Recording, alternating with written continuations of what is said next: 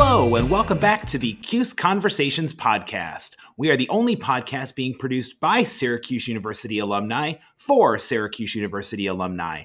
My name is John Boccacino, and I am the communications specialist in the Office of Alumni Engagement here at Syracuse University. I'm also a proud 2003 graduate of the SI Newhouse School of Public Communications with a broadcast journalism degree. My guest today is Lenny Garner, a director and a longtime resident of Los Angeles, a class of 1974 graduate from the College of Visual and Performing Arts, and he's got a great story to share with our alumni today. Lenny, thanks for meeting me up here in Los Angeles. Well, it's my pleasure to be here.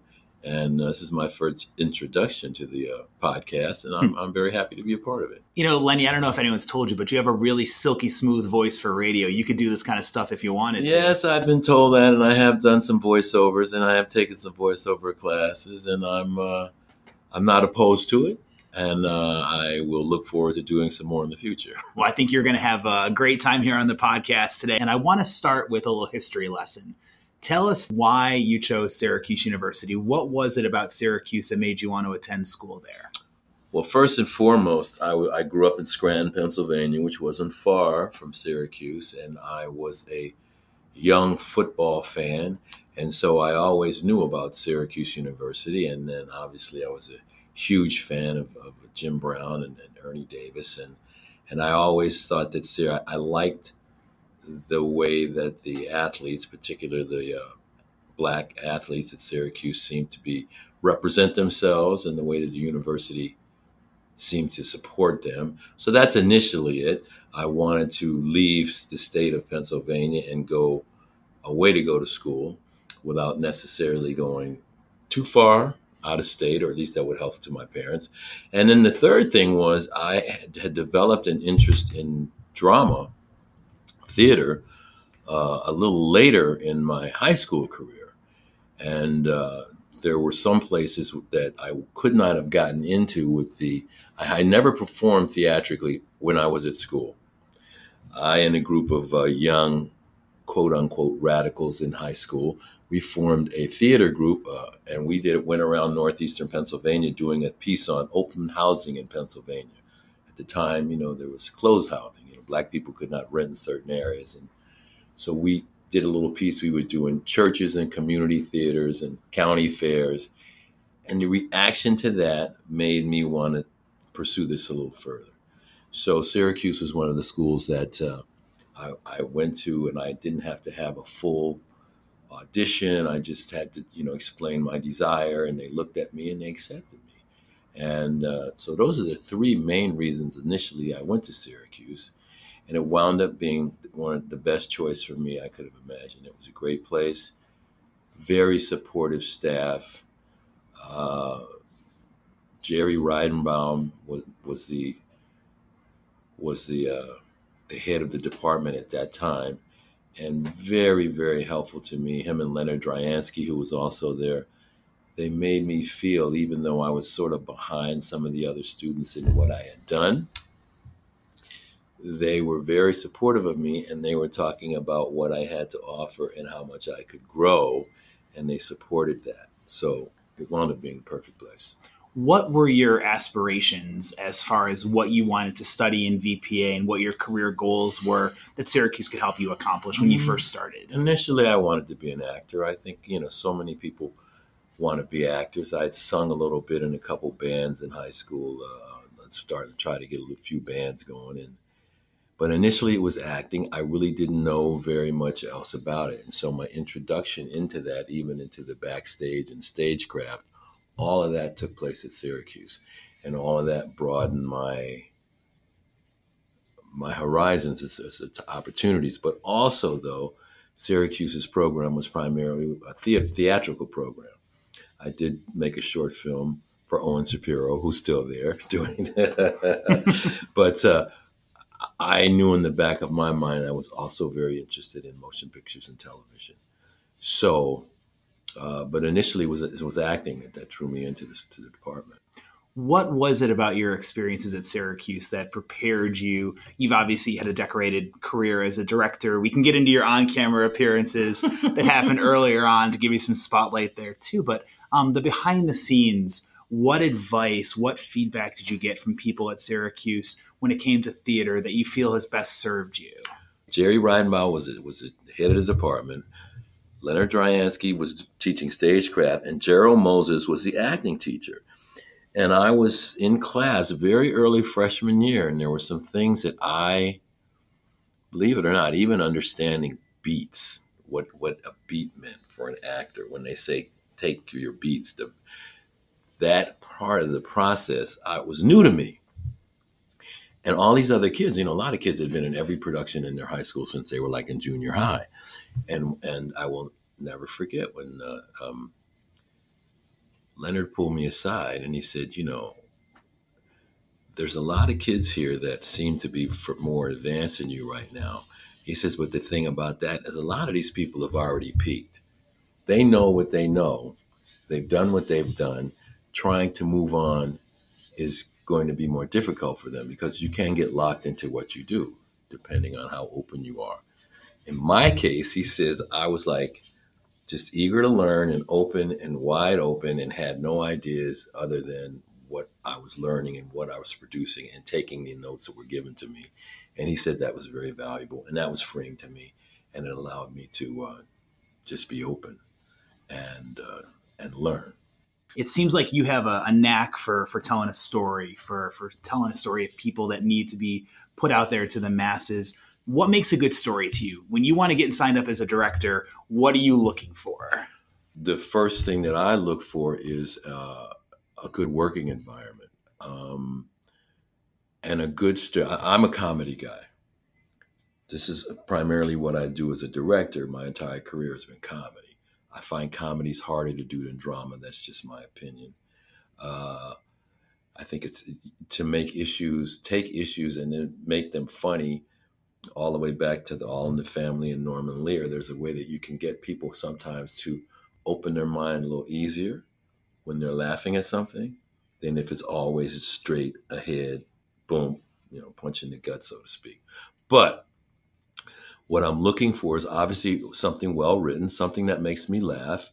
Uh, I've been in productions. I've done a pilot where you're actually casting. If you're in a situation and you're doing a pilot, you like the story. Now you're trying to find the actors to fit that. That's a fascinating part of the job. You're trying to find people that inhabit the character that bring something to it, but that are also funny. But yes, it's it's for me, it's got to be a, a, funny story, something good, a funny story. If, if the cast already exists, uh, it's got to be a cast I feel I can relate to. And, and, more so the producers, who the producers are, their style of working, what they're expecting from me, how much freedom I'm going to have to work uh, and develop ideas with the cast. Those are all big things. When people talk about Syracuse and any any student who graduates, it usually takes a break, someone looking out for them or someone's hard work getting noticed. What was your break? What was your story that took you from being a Syracuse graduate to getting into this highly competitive field? Well, my break was something called the Assistant Directors Training Program. Uh, I went to school with a guy, I met a friend at Syracuse who was from Los Angeles, and the plan was I was going to move out here and get a summer job. His parents both worked for the school board, and I was going to get a summer job, be able to save some money, get my feet on the ground, start auditioning. That was the plan. Uh, when I got out here, the job didn't materialize, so I had to hit the ground running. I, I didn't have a car. So it was very difficult at first. I did get to some auditions for a little bit. I, I didn't get an agent at that point but uh, I decided I really needed to get myself together. So I actually took a job at the Department of Water and Power. really? Is, yes, for a year. I took a job at the Department of Water and Power because I really needed to get some money. I came out here with $200 and a place to stay. That was it. And uh, during that time, somebody told me about something called the Assistant Directors Training Program. Uh, which I applied to, and and the, the, program is run by the Producers Guild and the, uh, and the Directors Guild. And at that time, it's the program still exists. the program was invented because at that time, to get into the business and the production side, an assistant director or whatnot, it was usually all nepotism at the, up before that. So the program, when it first came into its existence in the late 60s, uh, it was designed to try to get women and minorities, people that were not related, into the business, into the into become assistant directors. So when I heard about the program in 1974, I applied. I took a test, and out of 1,500 people, they took in 15 that year, and I was fortunate enough to be one of the 15. Now, the other thing that used to happen when I was here, when I would go to these auditions, because at Syracuse I was studying theater, I understood sort of the theatrical auditioning process, but I really didn't have a really background at all into the television or in this, you know, motion picture business. And when I would go to an audition and walk into a studio, it was overwhelming. It was like walking into Valhalla, so to speak. This is something I, I was fascinated by them, and I was really kind of unprepared initially going in there. So when I heard about this program, that was the other thing that fascinated me because it was going to be a way to get inside the business and learn how the business worked. So when I got in the program, that became my break. From that day forward, when I got in the program, uh, the first day they put me in a van and they sent me out to location on a show called Mobile One. And uh, from that day forward, I have been in the entertainment business ever since. From those humble beginnings, do you ever just sit around and kind of pinch yourself, be like, boy, I can't believe I've been able to carve out such a good career and had some great highlights? Because it seems kind of, I don't know, to me, you seem like you're a very humble, kind of down to earth, laid back guy. Does the success you've had ever kind of overwhelm you a little bit? Like, whoa, I can't believe I accomplished that. Mm, I think that I'm I'm very thankful for the things that I've accomplished. I'm very fortunate to have uh, to have had the success that I have had, I must say a lot of it also has to do with being around and good people that I've met along the way, having the opportunity to work with good people, find supportive people to give me good advice along the way, to be uh, you know hard on me along the way, to tell me things that I need to get better at, and uh, but yeah, I, I, look back and I realize you know it's been a it's been a great ride. I mean, I've been in the business. I got into I got in the training program in 75, uh, which is what, 44 years ago now. I got in the Directors Guild as an assistant director in 1977. So I've been in the Directors Guild for all that time. And uh, yeah, it's, it is pretty amazing when you think about it. I mean, because this business is, there's a, not, a lot, a lot of people don't have that long careers. It, it can, it can change on you. So I'm very blessed and I'm very fortunate. I'm very thankful now let's go down memory lane a little bit. Some of the titles that you've worked on. Your IMDb page is quite impressive. Uh, you know, among the hits on here, Wings, uh, working on 33 episodes. You had experience with News Radio, with Sister Sister, the Wayans Brothers. The list goes on and on and on. Give us a synopsis. What are some of the shows that you're most proud of that you got a chance to work on? Hmm, I can tell you the shows that I had the most fun on. Some of them go back to being a trainee. I was a trainee on Streets of San Francisco. I was a trainee on Rockford Files, which then Rockford Files, I was a second assistant director on Rockford Files. I was a first assistant director on Rockford Files. James Garner, in my entire career, is one of the most, was the nicest, greatest, humblest, supportive uh, actor, director, producers I've ever worked with. So early in my career, to be around people like that and see the way they operated and the way that they held themselves, the way they handled their crew, because it was his company, you know, Karl Malden, Streets of San Francisco, uh, uh, even Michael Douglas. I only worked with him in one episode, but just to be around people that have been around the, the business that long taught me a method of working, a way of treating people that was very important.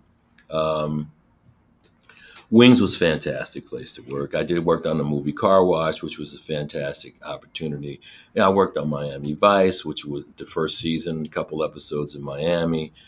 That was fascinating. That show was so huge; it broke out so huge. I was there when the pilot aired, and it was like, "Bam! America's hit." uh, just I've got you know just shoot me some of the, I've worked on a lot of good shows. I work with a lot of good actors. I work with a lot of nice people they're they all can have their stresses from different times, but uh, in terms of my favorites, actually, I just worked on a show for Netflix called Mr. Iglesias, and it's gotten picked up again. Stars Gabriel Iglesias. Fluffy is his name, comedian. He's great. He's done multiple, multiple mini specials for for Netflix, and before that, he was Comedy Central. And anyway, this is his show. Uh, it's a sitcom. Did we did ten, and he's got picked up for more. It's a wonderful environment. Sherri Shepherd's on the show. Uh, just great actors, Oscar Nunez, just a fun environment. I love doing what I do because of the fun environment. It's it's it's a unique doing multiple camera television is a unique environment and I thrive and love that.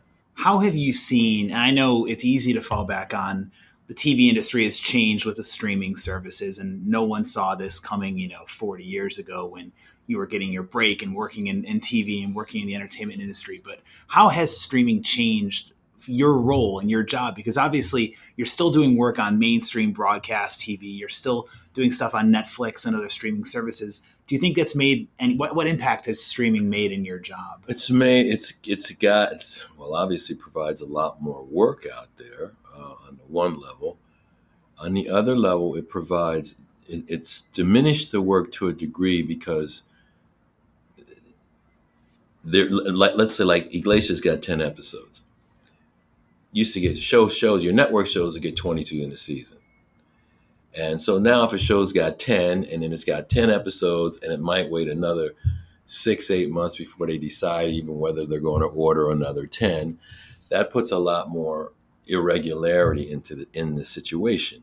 Um, whatever the product is going to doesn't really you know your directing style or what you do or how you work with the actors or how you work with the crew managing the crew that that doesn't change.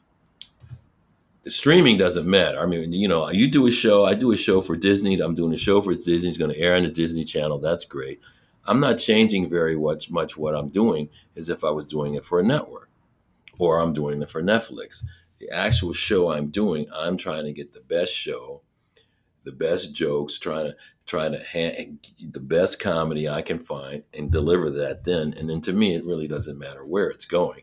It affects how much money you make as well, because obviously the major networks are still where you get the most money. You mentioned this um, during one of my previous questions, and your resume is full of experiences working on comedies.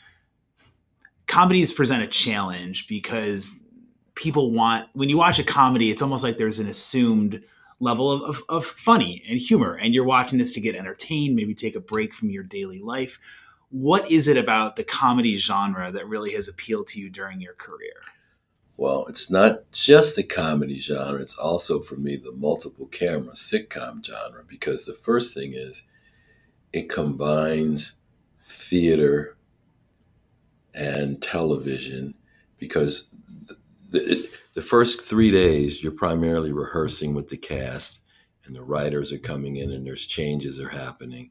But the first three days, you're actually you have a cast, and you're just working on staging this play. You're just and so it's you and the cat, and then at the end of the day, you'll have a run through. The writer producers will come down. One day, the network will come down, and they watch what they're doing, and they give you notes and know sometimes things will change they'll try to make things funnier and that process goes on and then when the cameras come in your camera blocking you pre-shoot and then the night of the show an audience comes in and you do this in front of a live audience so that's another thing that like if you're doing a single camera comedy there's no there's no people think it's a laugh track but most of the shows i've done in my career have had a live audience so they're really people laughing and they're really laughing at the jokes if they think it's funny and that rhythm affects the actors, how long they have to wait, how they interplay. They, they start to interplay with the audience as well as each other. So that's another element that comes in. And uh, it just, it's like a wild card. I always call it the ever how many people, the 200 person generator that just comes in. And it's giving you a whole nother energy to the, to what's happening on the stage. So it's a very unique way of working. It's a combination of theater, you know, directing a play in the theater, you get the actors and you direct, you work, you work, you work. And then finally you have your, your, your opening, your before you're opening your pre-shows and you open and then at that point you hand it over. Once the director's done a theater piece and it starts running, the actors are doing the show, you know, you can come watch it. You can maybe give some some notes after a performance down the road, but it's out of your hands. In this case, I've rehearsed it for three days. The cameras come in. Even in the night when you're shooting it, lines can change, things can change. It's all changing the whole way through. And then you have an audience there, and then you have all this energy, and it's just uh, it's it could be controlled chaos, I suppose. But uh, it's not really. It's fun. How do you know that your vision has come your your work as a director your vision your your efforts with the talent with the writing with everything that goes into a show how do you know that what you've done is successful well obviously the first way is if they ask you back the number one way is if they but you can tell you can tell when you are working with a cast and you can tell when you sell an idea or not or you can tell when an actor is having trouble with something or understanding something and you give them something to make it funny or so they understand it.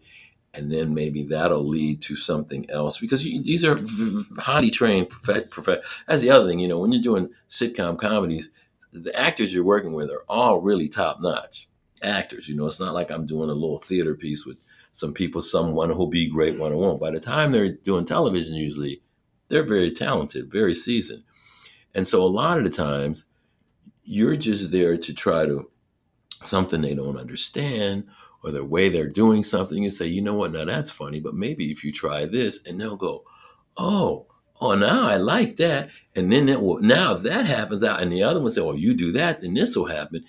It, it becomes a, a, chain of events that can happen just by a little seed that you plant or, or something like that. So that's when you know when you have that interplay with them and they trust you and you trust them and you can make things funnier. Or when the producers come down for run through and they go now that's really funny. You know we i didn't really see that like that but the way this is working now that's really funny.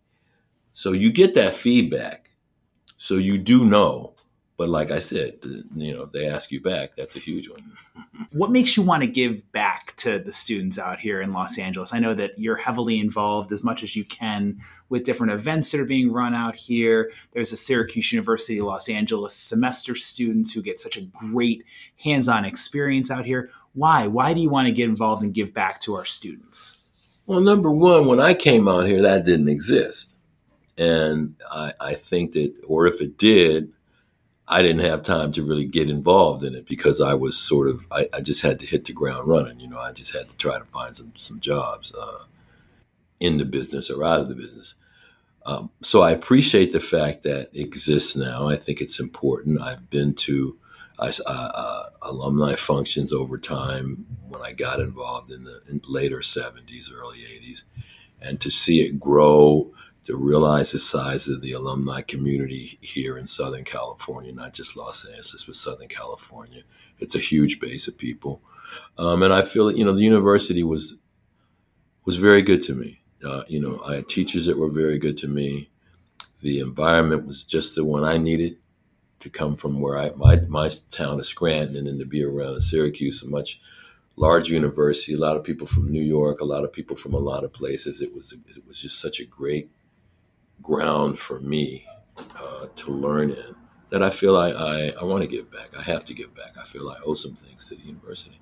What about advice when students come up to you, if you're at a panel event, if you're getting reached out to from someone that drops you an email or a phone call? What advice do you give students who are looking to crack into this industry? Just keep going. Don't get frustrated. Just keep going. If you have it takes a while. It takes a while. I mean, you know, there's people that come here in many phases and facets and they hit it right away. That's rare though. So that's one thing I tell them.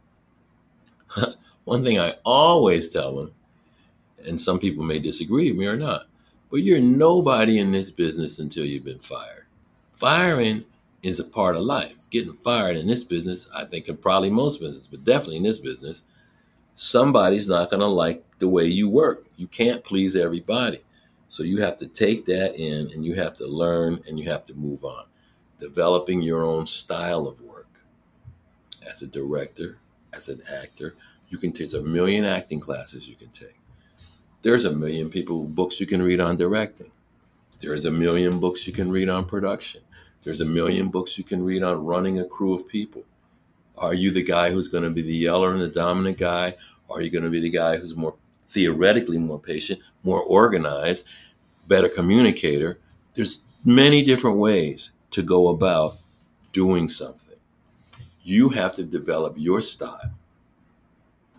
And part of that, that that's and part of that sometimes means you got fired. part of that means somebody wanted a different style. You know, and and so it's always about absorb, getting all the feedback, absorbing it, digesting it, taking the parts that you can really use, making your game better. Well, we've had the pleasure here on the Cuse Conversations podcast of talking with Lenny Garner. Should we call you Lenny or Leonard for the rest of it? Well, everybody calls me Lenny. I'm just telling you, but if you're looking me up, it's Leonard R. Garner Jr. Thanks for checking out the latest installment of the Cuse Conversations podcast. You can find our podcast on all of your major podcasting platforms, including Apple Podcasts, Google Play, and Spotify. You can also find our podcast at alumni.syr.edu slash Cuse Conversations and anchor.fm slash Cuse Conversations. My name is John Boccacino signing off for the Cuse Conversations podcast.